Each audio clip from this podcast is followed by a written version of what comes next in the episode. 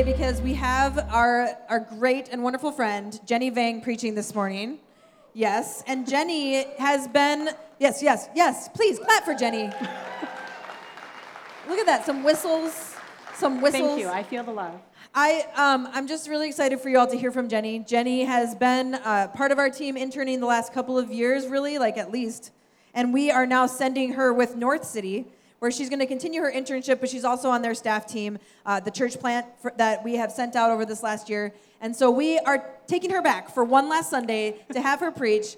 Um, Jenny is a wonderful friend, a wonderful sister and auntie. She's also a wonderful cook. And I feel like I shouldn't tell everybody this because you've got a lot on your plate, but pun intended. Jenny has taught me the amazingness of Hmong food. It's the, really the best. And so get to know Jenny, become friends with her because she might make this food for you.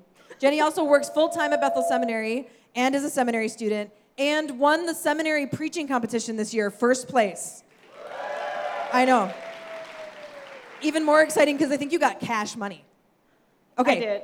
if everyone's like, seminaries are paying people to preach well, listen, just, it's fine. We'll talk about it later, okay? it's normal in It's seminary normal. life. It's normal. So we're excited to hear from Jenny. She's going to continue our conversation. And uh, let's give her one more round of applause. Thanks for being here, Jenny. Thanks. Thanks, Steph. Well, you know, I, uh, it's always a little bit strange to be introduced as like an award-winning preacher. I've been telling the staff team that, that and they make it sound like I won an Oscar or like a Grammy or something. You so it's like Oscar, Grammy, and then there's like, there's me. No, no. Um, no, but really, I'm so excited to be invited in today to continue the conversation on everyday ways to talk about God. So, with that, let me pray for us before we dive in. God, we're so thankful for you. We're thankful for this space to worship and for Sheridan and the ways that they are hospitable to us every, every Sunday, but really throughout the week. And we just pray for them as they continue to do what they do for kids here, teaching and learning, God. Would you continue to equip them in ways that bring flourishing to these kids and to the teachers? We pray this morning, God, that as we enter into this space with you, Lord, that we would find boldness and courage uh, to continue to having, having conversations about you and the, your heart and what you desire for, our, for us in our lives. God, we love you. We pray this in your name. Amen. Amen. Well, if you've been following the conversation, we've been talking about the importance of having everyday conversations about God and how not having these conversations can sometimes actually hinder us from knowing how to effectively teach our kids and our friends and our families about God, and it can sometimes hinder us from, from being able to love our, our friends and our family well as we seek to talk about this important relationship in our lives. And this morning, we continue that conversation on, on a topic that I think is one of the most talked about topics in the church. And it's one of the things that I would say the word, uh, this topic to this morning, is something that we talk about more than anything. There's been more worship songs written about this probably than anything else. And if, we, if I polled this room, we would probably have a lot of different answers as to how we would define this word as it relates to God. And so, what is this? It's, it's God's love. God's love. And the community time question today was what, what does love as a verb mean to you? And as I was thinking about this sermon and thinking about what, what it really looks like to talk about God's love, this phrase love as a verb came to mind. And so I was curious about where this phrase came from and when and why we started using it. And so I turned to Google, my best friend, and started to just do some research. And it turns out there's books and songs written with the title Love is a Verb. There's so many blogs, you guys, so many blogs. Everything from parenting to therapy and self love, social justice, everything under the sun you could think of, the blog's been written about love is a verb. And with that, I found also that, that the authors for these books and songs and blogs are people from every, uh, every gender, religion, sexual orientation, race, ethnicity, all over the board. So, in general, it seems that most people are on board with this phrase, love is a verb. I'm, I'm doing all this research, and I have this realization that the phrase love is a verb, you know where it comes from? It comes from the dictionary. The dictionary, y'all. So I spent two and a half hours doing all this research. And so basically, it's existed since the beginning of time. And so I'll never get those two hours of my life back. But, but what I actually really discovered was that everybody seems to have an opinion about love as a verb. Everybody has thoughts on what it looks like to love people well. or what the right way is to love people. And in this conversation about everyday ways to talk about God's love, it's important for us and critical to us as we seek to love our community in the name of Jesus that we engage God's love and we know how to, to, to give it to other people. And this morning, I want us to ask the question what does God's distinct love look like? And how are we called to embody that to others? So let's dive into a passage that helps us to understand and engage this a little bit more. So if you have your Bibles with you or an app on your phone, turn with me to 1 John chapter 4. 1 John chapter 4. And as you turn there, I, I want to give you a little bit of context as to where we're entering in here. So, John is a close friend and, a, and uh, a disciple of Jesus. He's writing this decades after Jesus' death and resurrection. And he's writing to a community of Christians who are who they're in conflict with other people in their church. And in chapter 2, he says that you're in conflict with those who went out from us or, or people who, who left the church and left faith in God. And so John is telling them the answer to your tension and addressing this conflict, the answer is to love one another. And he says this is not a new command. This is just this has been the command since the beginning.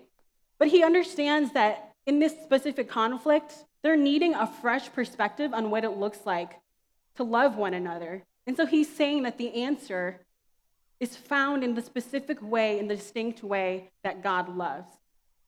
And so as I read the passage, I want you to look Look for the places where God's love is moving, where God's love is active. So let's pick it up in, in 1 John chapter 4, starting in verse 10.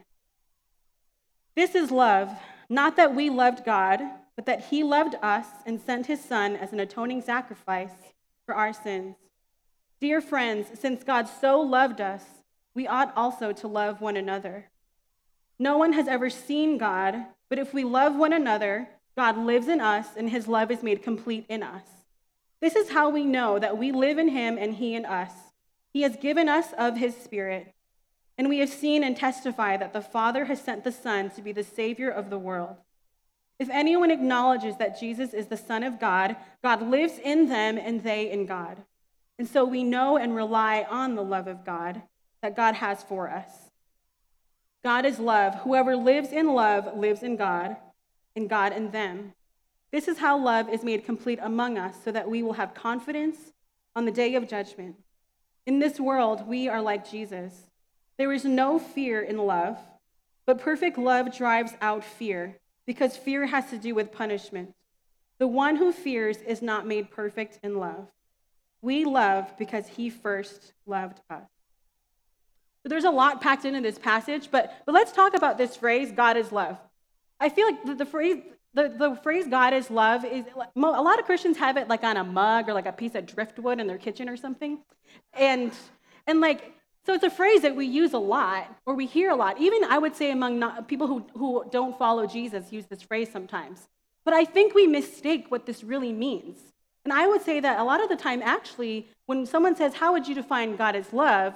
a lot of the definitions that we have become the same definitions we have for love as a verb. But in reality, the phrase love is a verb is, is at its root limited because these definitions come from, from people who are limited. And so we sometimes believe God is love, or that love is a verb equals God is love. But really, it, it, that's not what it means. In this passage, it's very specific as to what it means. When we talk about God's love as uh, these definitions that love is a verb, Sometimes it can become like it's experiential, that it's just kind of something like floating in the air that's gonna like hit us in the face someday, or something that, for, that we can just like catch like a butterfly. Who catches butterfly? I don't know. um, but but it, it's, it's, it becomes this thing that's really intangible. And so, really, God is love doesn't equal love as a verb, but God's love is a verb. God's love is, is love in action. And, and here's where I see that in this passage. First of all, John literally tells us, literally, literally tells us what God is, God's love is. He says that God loved us and sent Jesus as an atoning sacrifice for our sins. And that last part can feel a little bit like church language, but really what that means is, is that, that God's love is active love through God becoming human. Jesus, as the Savior of the world, conquered death and brokenness and so, the ultimate act of love, the definition of God is love, is that God an infinite God put on finite humanity and literally walked among us, moved towards us. God moved towards us. Jesus moved towards us. And this is precisely why God's love can't be defined by simple things that, that we have, simple definitions we have for love as a verb. God's love moved towards us. Let me put up that slide. A couple more. There we go. God's, God's love moved towards us. But here's what often happens it stops here, and it starts to become like this. The next slide here. We start to, we start to hoard God's love, and it stops with us. And while it's good to, to know the, the love of God that He has for us, verses 11 through 15 are very clear about what our response is meant to be. We love God because He first loved us. And so us loving God is not about it about us earning it or about us hoarding his love, but about giving it to other people. We love so that we can so, so we, we love other people because it's God loving them through us. John says in verse 16, so we rely on the love God has for us. We rely on the love of God and seek to give it to others. Because what happens is that there's a ripple effect, there's a cycle of God's love. This is what happens it, it begins again, there's a real ripple effect. A little while ago, I was driving through St. Paul, downtown St. Paul, and I was at a stoplight. About to turn left, I had a red arrow, and my window was down, and there was, there was a homeless man in the median, and we were within earshot of each other. And I was, I was wearing this hat that day, and he looked at me and said, Hey, I really like your hat. And normally I, I would just look ahead or, or maybe smile, but I did something that felt a little bit risky for me that day. Is I, I looked at him and I said, Hey, thanks. My name's Jenny. What's your name? I would, I would love to be praying for you today. And he looked at me like I had just said the craziest thing. And he said, This is what he said No one ever asks me that. Thanks. My name's Michael, and you can be praying that I find the person who, who stole my backpack this morning. So I drive off. I, I, say, I'll definitely be praying for you. And, and I wanted to actually pray for him. And so I drove off and started to pray. And I kid you not, the only words I got out were, God, I pray for, before I just started to weep. And it's not, you know, it's, it's not weird for me to cry. I'm cry. I cry if I'm like too happy, too sad, mad, all the things. Everything makes me cry. I'm always crying. Um, but I'm, but I'm talking, I was like ugly sobs crying. And the only way, when I look back on that day, the only way I know how to explain what happened to me, randomly bursting into tears, is that it was God's love in me wanting to release itself to love Michael. But the amazing thing about this is that the ripple effect of God's love didn't start with me. It started actually with Michael. Because what he didn't know was that that week, I had just had the worst work week. I, I didn't, it wasn't just one of those weeks where you kind of feel like a failure. I had an actual big fail. So I was feeling pretty bad about myself that day. And for him to say to me, hey, I really like your hat. Well, I mean, first of all, it's like my favorite hat. So I was like, thank you. Um, but like, for him to say that to me, I didn't just hear this compliment. I heard God saying, hey, listen, I see you. I know what you need. I was reminded of God's love when Michael said that to me. In my response, the ripple effect was I wanted him to experience being known, for God to say through me, hey, I see you, I know you, you have a name, and you're important. And I don't, I don't know if Michael was a Christian or not, but he's able to love as God loves because he bears the image of God. And I think this is, I think this is what John is referring to when he says that, that, that, love is, that God's love is made complete in us, and that in this world we're like Jesus. When, when John says that God's love is made complete in us, he's not saying that, that God's love is incomplete or that it's lacking. I think what he's referring to here is that all people experience God's love. But because they might not know it as God's love, when we, as God's people, as people who know God's love, when we love through it, then people can attribute it to God. We're called to love as Jesus loves. And so when he said to me, Hey, I like your hat, I wasn't just, that, that was nice. That was nice. Even though it was. What ultimately happened was that I was reminded of God's love and wanted to create a ripple effect. And even though that was kind of an everyday experience, an everyday little, seemingly little thing, it was powerful for me to experience God's love through, I like your hat. And this is God's distinct love, is that He, he says, I know what you need, and I'm going to give that to you in this moment. So, so, what does it look like to do this on a daily basis in our lives? And what does it look like to talk about this? There's, there's four questions that I, I want to, to call us to ask this morning. The first one what everyday spaces can I intentionally step towards others in love? Whether or not we know it, we embody God's love wherever we go with our friends, our family, at work, at, at, at Trader Joe's, at Starbucks, wherever you are. We embody God's love. And, you know, when I think about the love of Jesus, it went out of its way. He went out of his way to love people. Jesus could have taken, when his disciples said, Hey, we have these two fish and these five loaves of bread, Jesus could have just fed like a couple, a couple families, but, but, but instead he said, No, no, no, we're going to go out of our way and feed multitudes. He fed multitudes. And so his ability to multiply is so that we can multiply it now. And, and yes, we may not be able to, to feed 5,000 people with two fish and five loaves of bread, but something we can do. We, you could make a donation to the Sheridan story and let kids know hey, you're not going to go home hungry. That's an active step forward where you can step into loving others with God's distinct love. If you don't have the financial means for that, you can, you can volunteer with any number of local organizations in your community. Where is God calling you to step forward towards others in loving them? The second question I want us to ask Am I actually using words? Am I actually using words? Because speaking is also a verb, talking, using words is also a verb. You may have heard the quote, preach the gospel at all times, if necessary, use words. And while this quote gets at the idea that God's love is love in action, it doesn't quite get at the reality that the gospel, the good news of Jesus, a lot of the time needs words in order for people to attribute that love to God when we love them. Loving like God, ultimately, is not just about living it. Because all throughout Scripture, you see places where people used words, actually talked to show the love of God. And so for us today, this could mean on any given day, someone could say to you, how can you, how can you be in a meeting with that person every day? It's, it's so frustrating. Or, or how can you keep meeting with that relative who's causing all this drama in the family? Or, or how can you keep following that person on Instagram and reading their tweets every day? And you know, you could say something like, I just try really hard, or I'm trying to do my best. But you could also say, honestly, it would be almost impossible for me to love this person if I didn't know the love of God? And do you risk sounding weird? Yeah, sure, probably. But here's the thing God's love is distinct.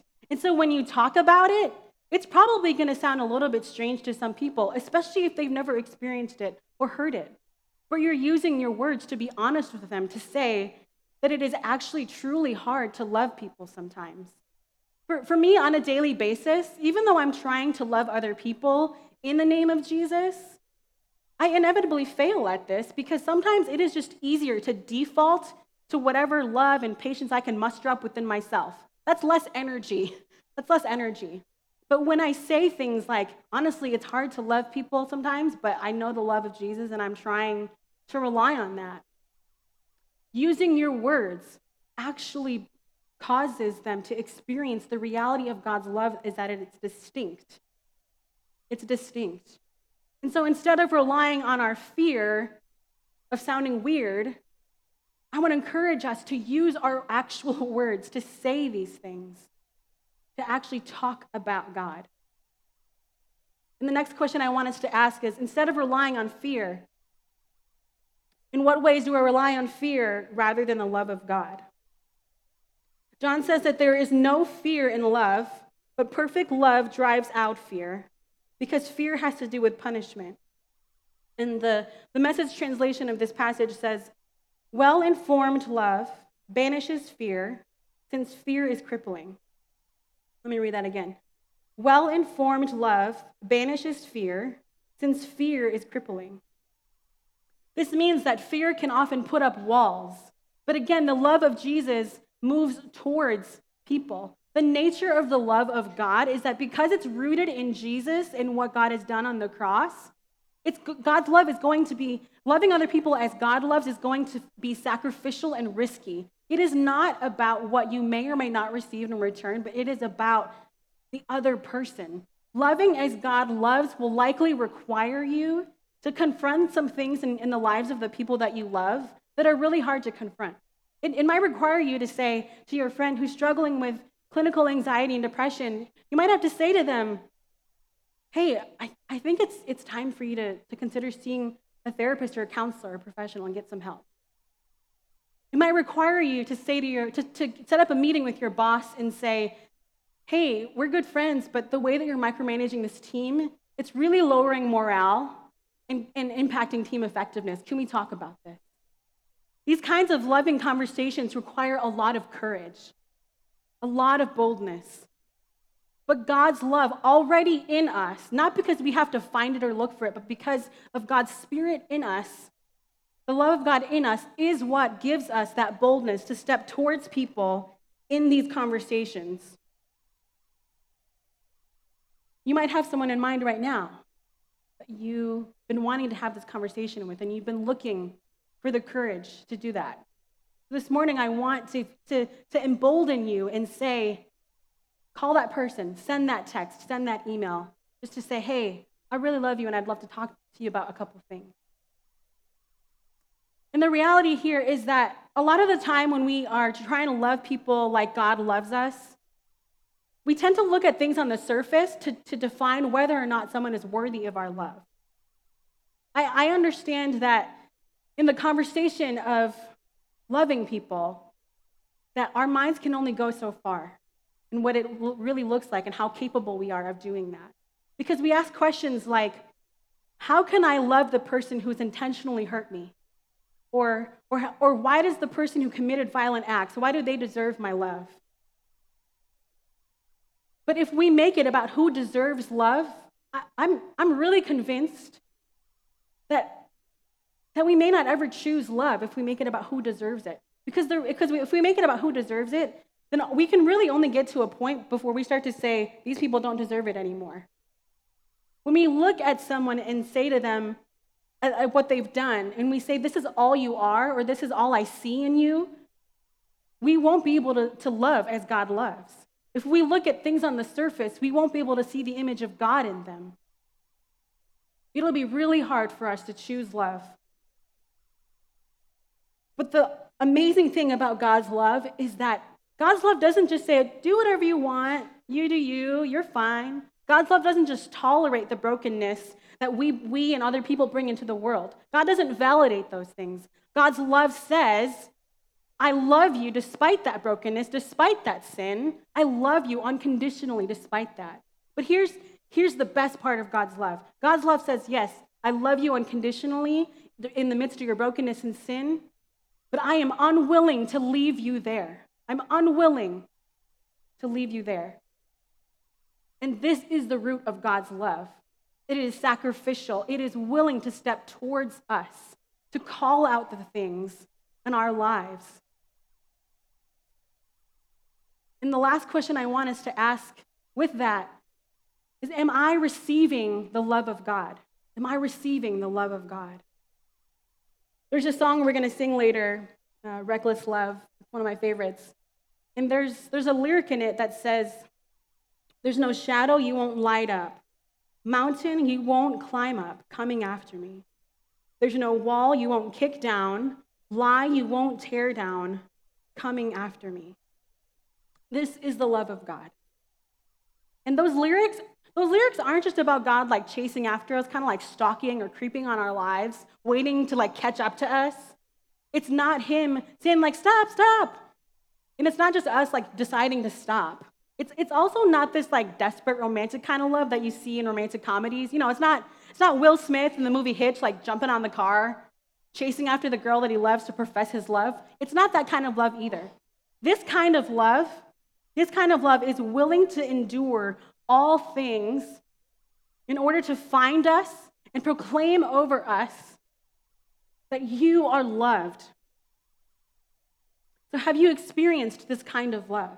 Have you received this kind of love? And is this the love that you love others with?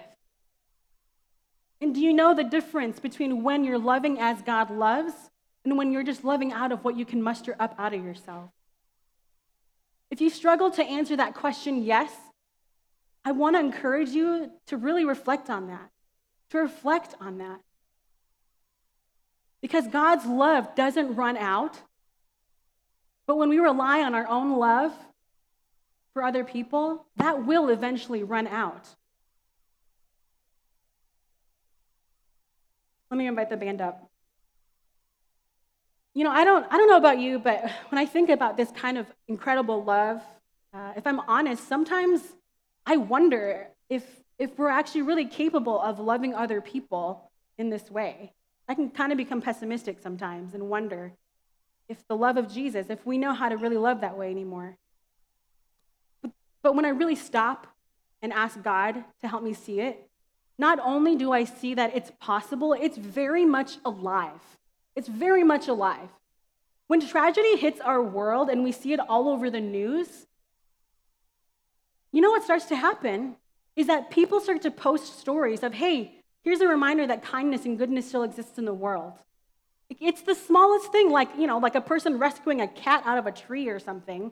But we see it in the midst of tragedy and we're like, oh, people still know how to be good. People still know, still know how to, to be kind. And the reason why is because within each one of us, we long to see and live out the kind of sacrificial, deep, authentic love of God. We desire ultimately to see God's distinct love in the world. And my challenge to us this morning is to become these stories, become the stories that the world is longing for.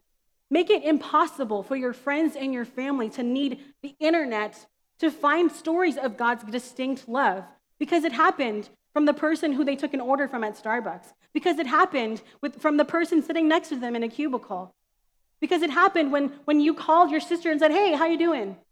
Make it impossible for people to need the internet to experience the distinct love of God. When I think about the song Reckless Love that we're about to sing, it calls me to ask the question Am I willing to go into the shadow of someone else's life to light it up with God's love? Am I willing to climb a mountain to let someone know that they're loved? Would, would, would I be willing to kick down walls and tear down lies, going after someone so they might experience the distinct love of God? Am I willing to do this? Because this, this is the true definition of love as a verb. It's rooted in God's distinct love. Who do you love like this? Who would you love like this? And who is God calling you to love in this way? For Jesus, he, did, he didn't just randomly choose to love. He was very intentional about the ways he loved. His love was lived out when he walked a dirt road to find Saul, who would become Paul. Who was, Saul was persecuting Jesus, and Jesus didn't say, hey, stop it. He didn't just, he didn't just call it out. He essentially, he actually said, hey, instead, I'm going to make you the greatest church planter. And you're going to be the greatest encourager for these new Christians and new churches. God's love looked at Peter when he denied Jesus and didn't say, I told you so, but gave him a compassionate look that caused him to become the very thing that Jesus said he would become, which is the rock of the church. The love of Jesus multiplied two fish and five loaves of bread for the multitudes, went out of his way to love other people. My greatest desire is that we, we would be the church that Jesus imagined when he stretched out his arms and died on the cross and poured out all of his love for us. That we would live in that way. Not just because we're trying to earn something, but because we so deeply desire to release God's love. God has entrusted us with his distinct love to release it to the world.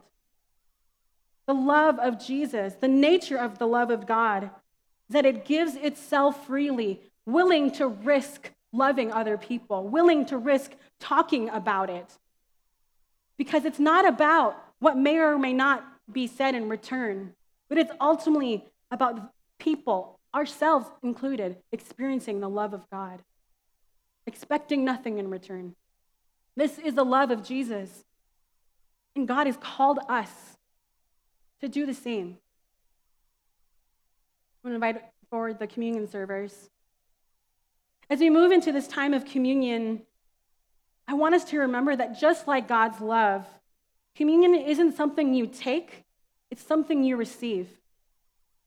We're going to have servers on both sides of the room, and as you come forward, you can take the gluten free bread and, and dip it into the juice, symbolizing the body of Christ broken for you and his blood shed on the cross. And after, receive, after you receive communion, if you're in need of prayer, we're going to have people on our prayer teams on both sides of the room, and you can go to one of them after you take and receive communion. And you can ask for specific prayer, or you can just ask them to pray for you.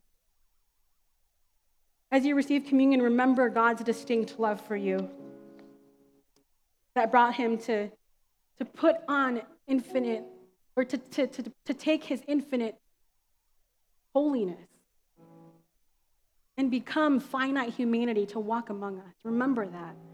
And remember that as we take and receive communion together, that what happens is that we can see the love of God distinctly around us.